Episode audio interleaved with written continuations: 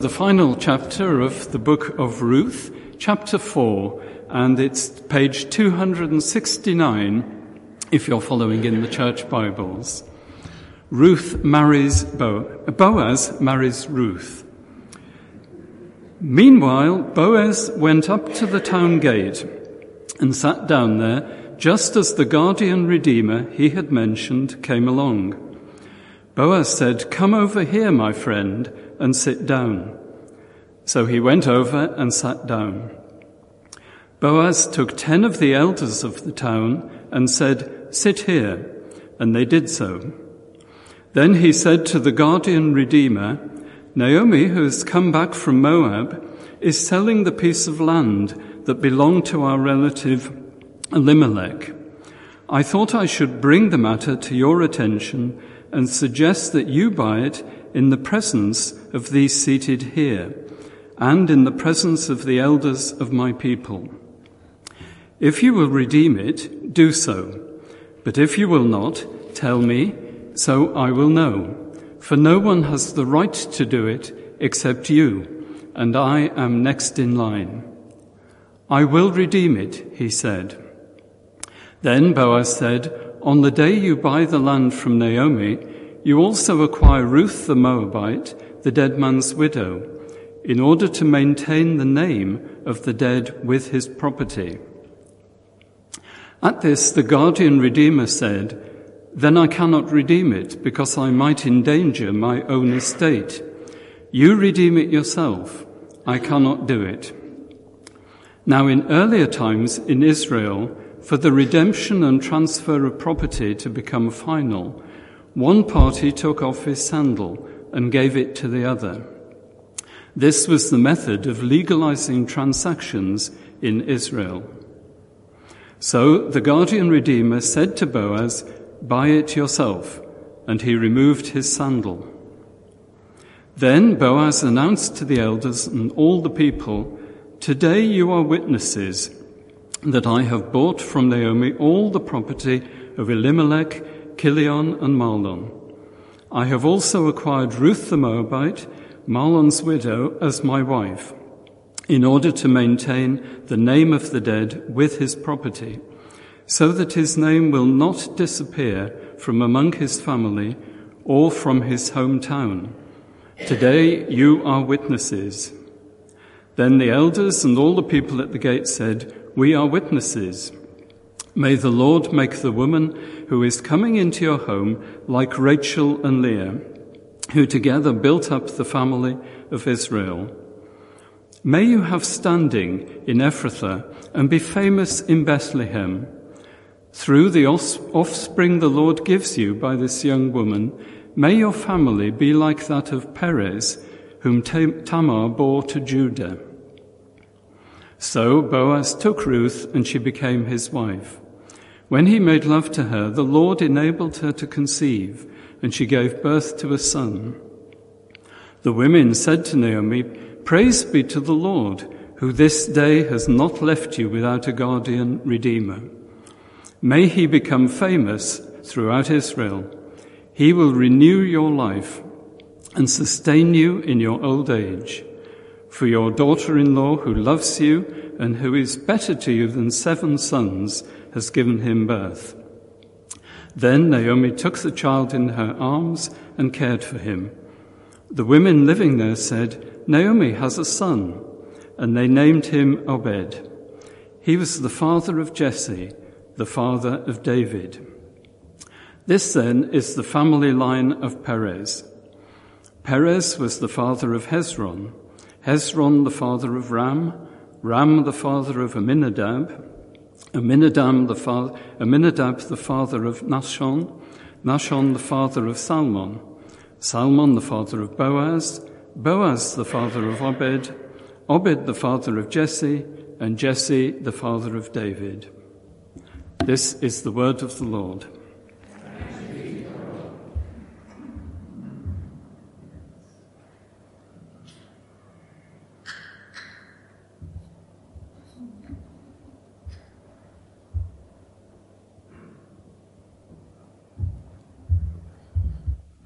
Father, thank you for the thought, the prayer, and the planning. Thank you that you are in charge. Prepare our hearts to hear what you want to say to us and bless Debbie as she speaks in Jesus' name. Amen. Amen. Good morning. Um, I wonder what your initial reactions were when you heard chapter 4 read just now. The climax of this story has a last minute twist to it, doesn't it? Will the kinsman redeemer, who is closer in blood relationship to Elimelech than the hero of our story, Boaz, redeem Ruth instead? No, of course not, because God is in control. He has a plan and a purpose for Ruth, Boaz, and for Naomi, a purpose in fact that puts Ruth's son Obed in the lineage that leads directly to Jesus. We heard some of that genealogy read to us just now at the end of chapter 4. You see, the redeemed become part of the story that leads ultimately to the birth of the Redeemer Jesus. How amazing is that? And more on that later on. But for now, can you feel the weightiness and the significance of this story of redemption as part of God's salvation plan? There is a sense of needing to take off our sandals as we approach this passage, not to legalize a transaction, as we saw in the passage, and not even because of the beautiful new carpets. I had to get that in somewhere, but because we are on holy ground. So, as we start to look at this last chapter of Ruth together, let's just remind ourselves very briefly of the story so far. In chapter one, we had the Velcro effect, didn't we, that Peter used to describe the relationship between these two women. Ruth clung to Naomi like Velcro and took the enormous risk of going with her to a land she didn't know and a people that weren't her own, without any of the security that a husband would bring. Her husband had died, as had Naomi's other son and her husband. The picture was one of loss and despair Naomi even said, I went away full, but the Lord has brought me back empty. Verse 21 of chapter 1. And she says, Call me Mara, which means bitterness, because the Lord has made me, has made my life bitter. But Naomi didn't allow the bitterness of her enormous loss to consume her, as we see as the story goes on in chapter 2 and chapter 3. So, in chapter 2, we begin to see the amazing loving kindness of our faithful God reflected in the lives of the two main characters, Ruth and Boaz. We see God's plan unfolding as it just so happened that Ruth went to glean in a field belonging to Boaz, who just so happened to be from the clan of late father in law and late husband Elimelech. Those God instances that are all part of his plan and the beautiful way that God weaves the tapestry of our lives, often quietly and unobtrusively. We just know, don't we, deep in our hearts, that this cannot be the work of luck or fate or of our own good planning, we are witnessing in the book of Ruth the hand of an almighty and compassionate God working out his redemption plan, just as he does in my life and in yours, if we will allow him to do so. And then in chapter 3, we heard last week about how Naomi encouraged Ruth to take another enormous risk in going to lie at the feet of Boaz as she slept on the threshing floor. But we also heard that this seemingly bizarre and risky instruction from Naomi to her daughter in law Ruth was in fact based on very sound knowledge of Jewish law and her trust in the God of Israel, whom, in spite of all she had suffered, she knew was faithful and could be trusted. Naomi and through her obedience Ruth both leaned the full weight of their trust on their Almighty God. And so to chapter four, what main themes can we pick out here as we consider what it means to have enduring faith? Well, at this point, I need to um, pay tribute to this book, um, Shattered Dreams by Larry Crabb. Some of you may have come across it, I don't know. It's based on the story of Naomi. I first read it 16 years ago and it totally, rev- well, it began to totally revolutionize my thinking on who God is and his purpose for us. Now, I've read it twice since. Once when I was pretty much bedbound um, with dystonia. That's, for those of you that don't know, I've got a neurological condition um, that affects the muscles in my neck. And most recently, I read it again in preparing for this talk. Now, 16 years ago, I didn't really understand it. Um, not sure I really understand it now, but at that point, I knew in my heart what Larry Crabb was saying had to be true about the depth of relationship that we can have with Jesus, brought about through our response to suffering. And then four years ago, I knew that too, but boy, did I struggle with it. And then on reading it most recently, I realised that my life experiences in the last 16 years and I think especially my daily struggle with dystonia, and also the heartrending broken relationship with my mum that I prayed about so fervently and grappled with so painfully right up until she died three years ago last Saturday and beyond, have begun to transform my thinking about God's ultimate, ultimate purpose for me in this life into lived out understanding and a desperate, desperate desire for more, for more of God. So, how can we have a faith that endures? In the last two weeks in our journey through Ruth, we've focused on the story of Ruth and Boaz, and that's been right. But today, I'd like us to turn our attention back to Naomi Let's consider for a moment where we left her in chapter 1. I've already said that she was bitter and she had lost everything that gave her hope and security. She had lost everything except for her daughter in law Ruth, who clung to her like Velcro, and her flickering faith. Okay, just wait for a minute.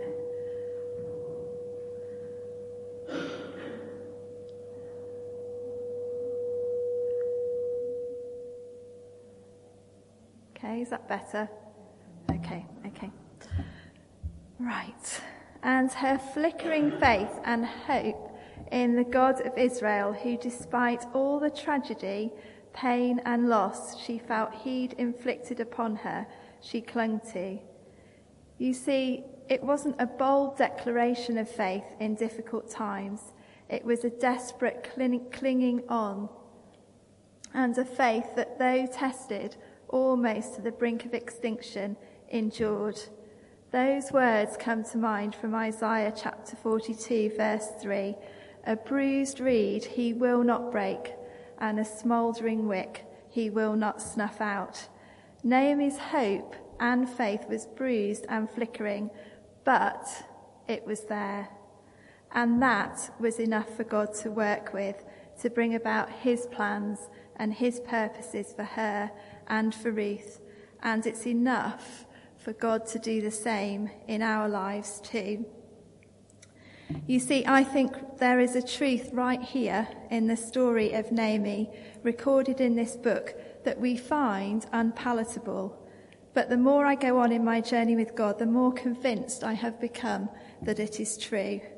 We, and in this case Naomi, had to let go of her security in the things of this world She had to let go of happiness to find joy. For Naomi, she had no choice but to let go. She had her security and her happiness brutally taken from her in the death not only of her husband, but also her two sons. And for some here this morning, that is part of your story too. You too have experienced the loss of a loved one. Maybe you have experienced the loss of multiple people that you love, and the pain of that I can only imagine must be breathtakingly awful.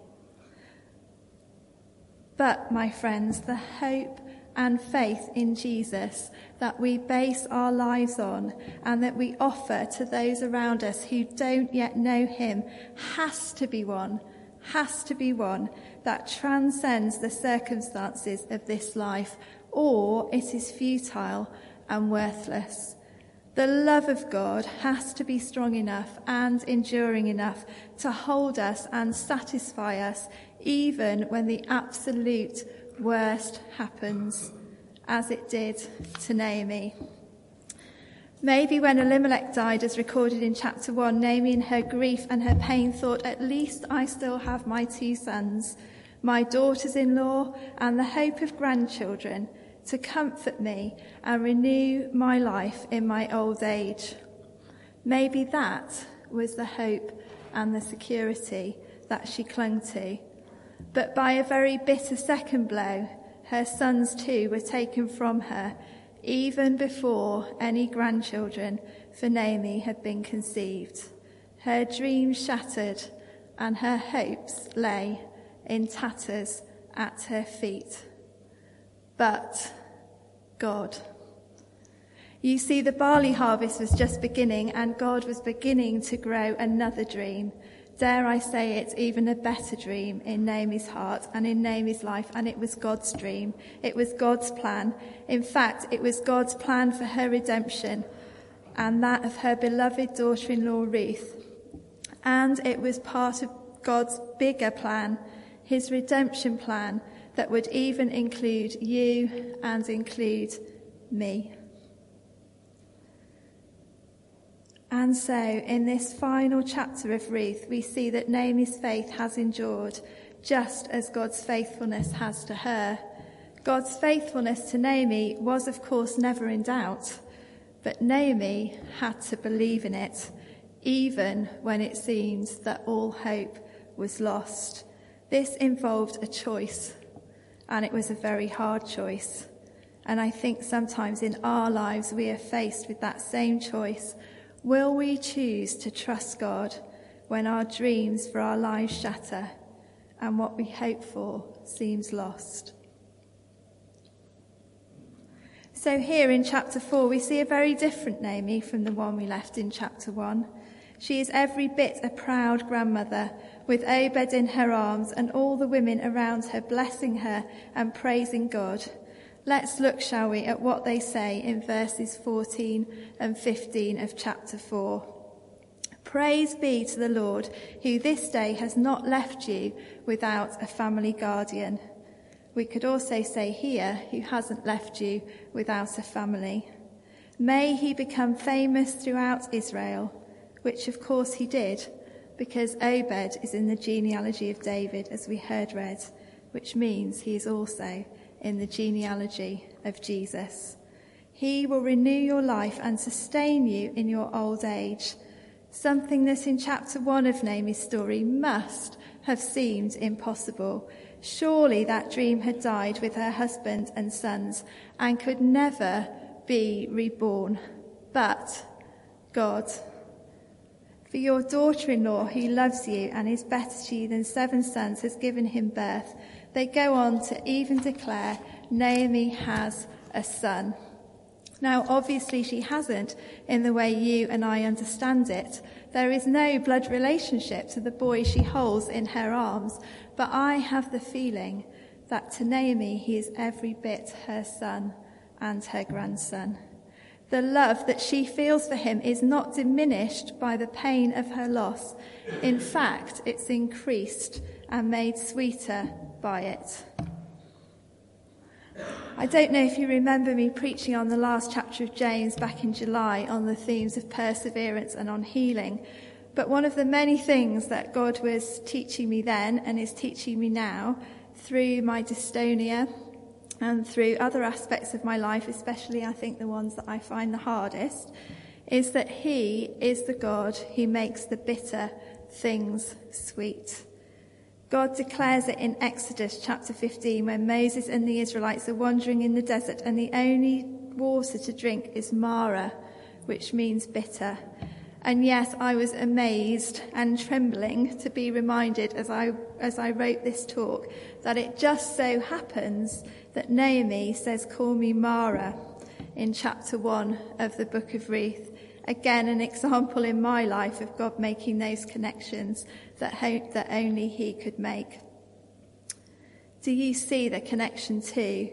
God says in the book of Exodus through Moses, who God tells to put his stick in the bitter water and it becomes sweet for the Israelites to drink, that he is the God who heals. And right here in the life of the woman who wanted to be known as Mara, because of all the bitter things she has suffered, God brings healing and restoration in ways she would never have chosen, and yet that is what he does.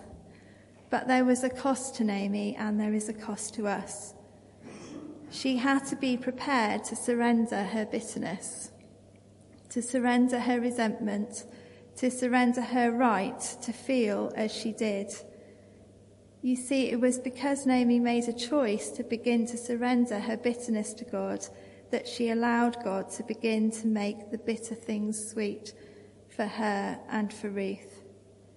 You see, God never forces his way in, does he? He waits for us to be ready and willing to invite him in. And that is a difficult and painful choice that Naomi made. And that is why she could sit with Obed on her knee, this grandson who was no blood relative, and love him so dearly and give thanks so unreservedly to her faithful God. She did this with a faith that had endured the most horrendous loss, pain, and suffering. You see, Naomi had lost happiness and found joy. That joy that, although shaken by circumstances, cannot be extinguished by them because she found the joy of knowing God, her Saviour, her Redeemer, her friend, and her all in all. Wow, it's powerful. And what is so much more powerful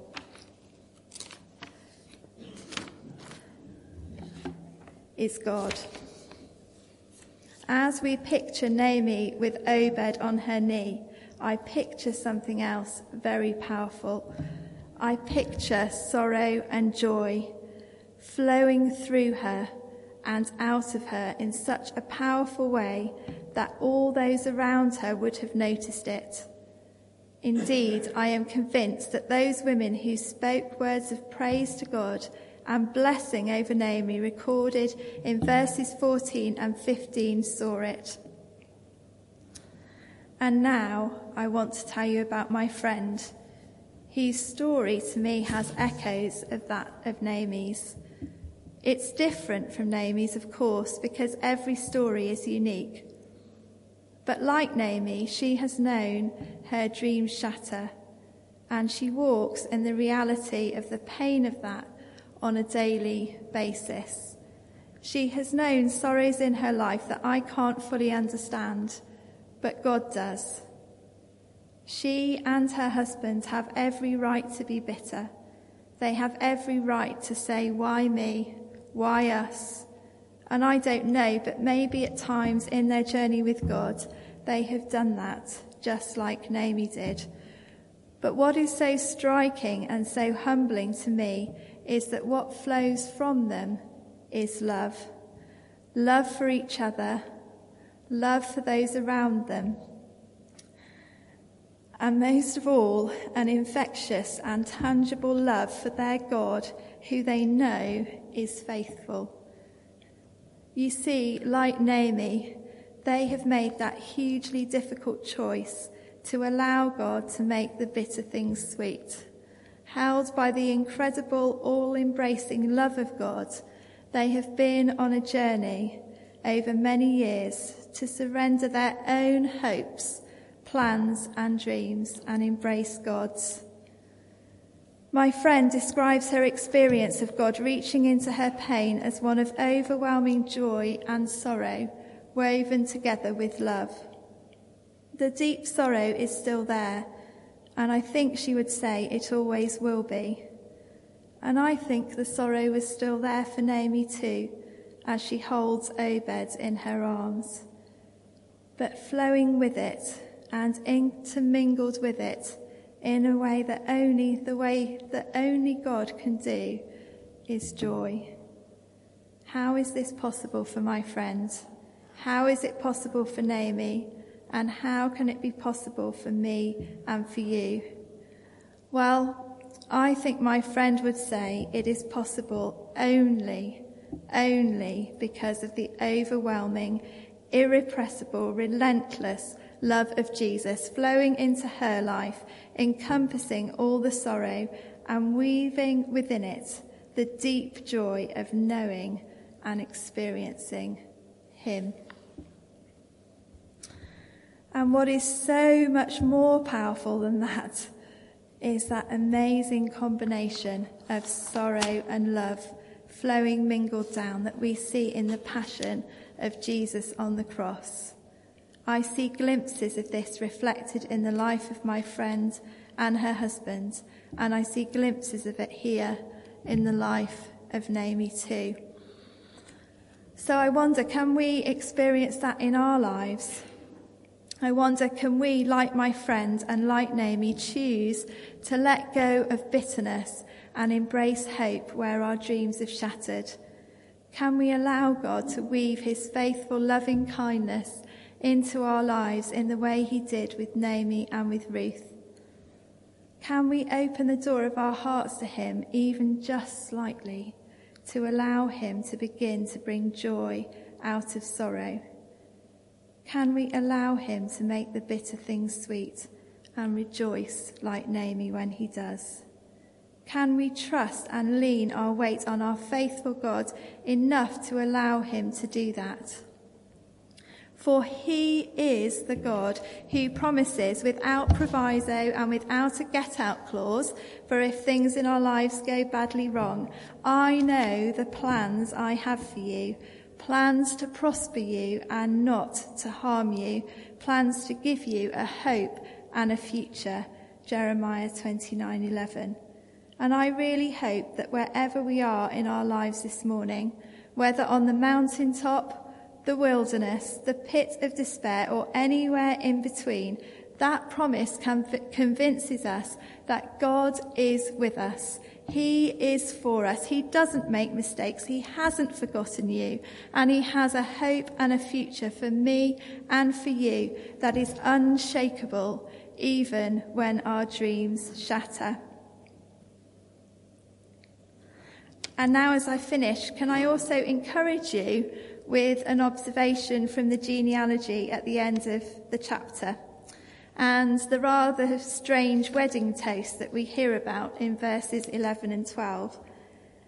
The elders are in fact asking God to make Ruth like Rachel, who was desperate for children, but who for many years was unable to conceive, like Leah, who could have children, but whose husband didn't love her.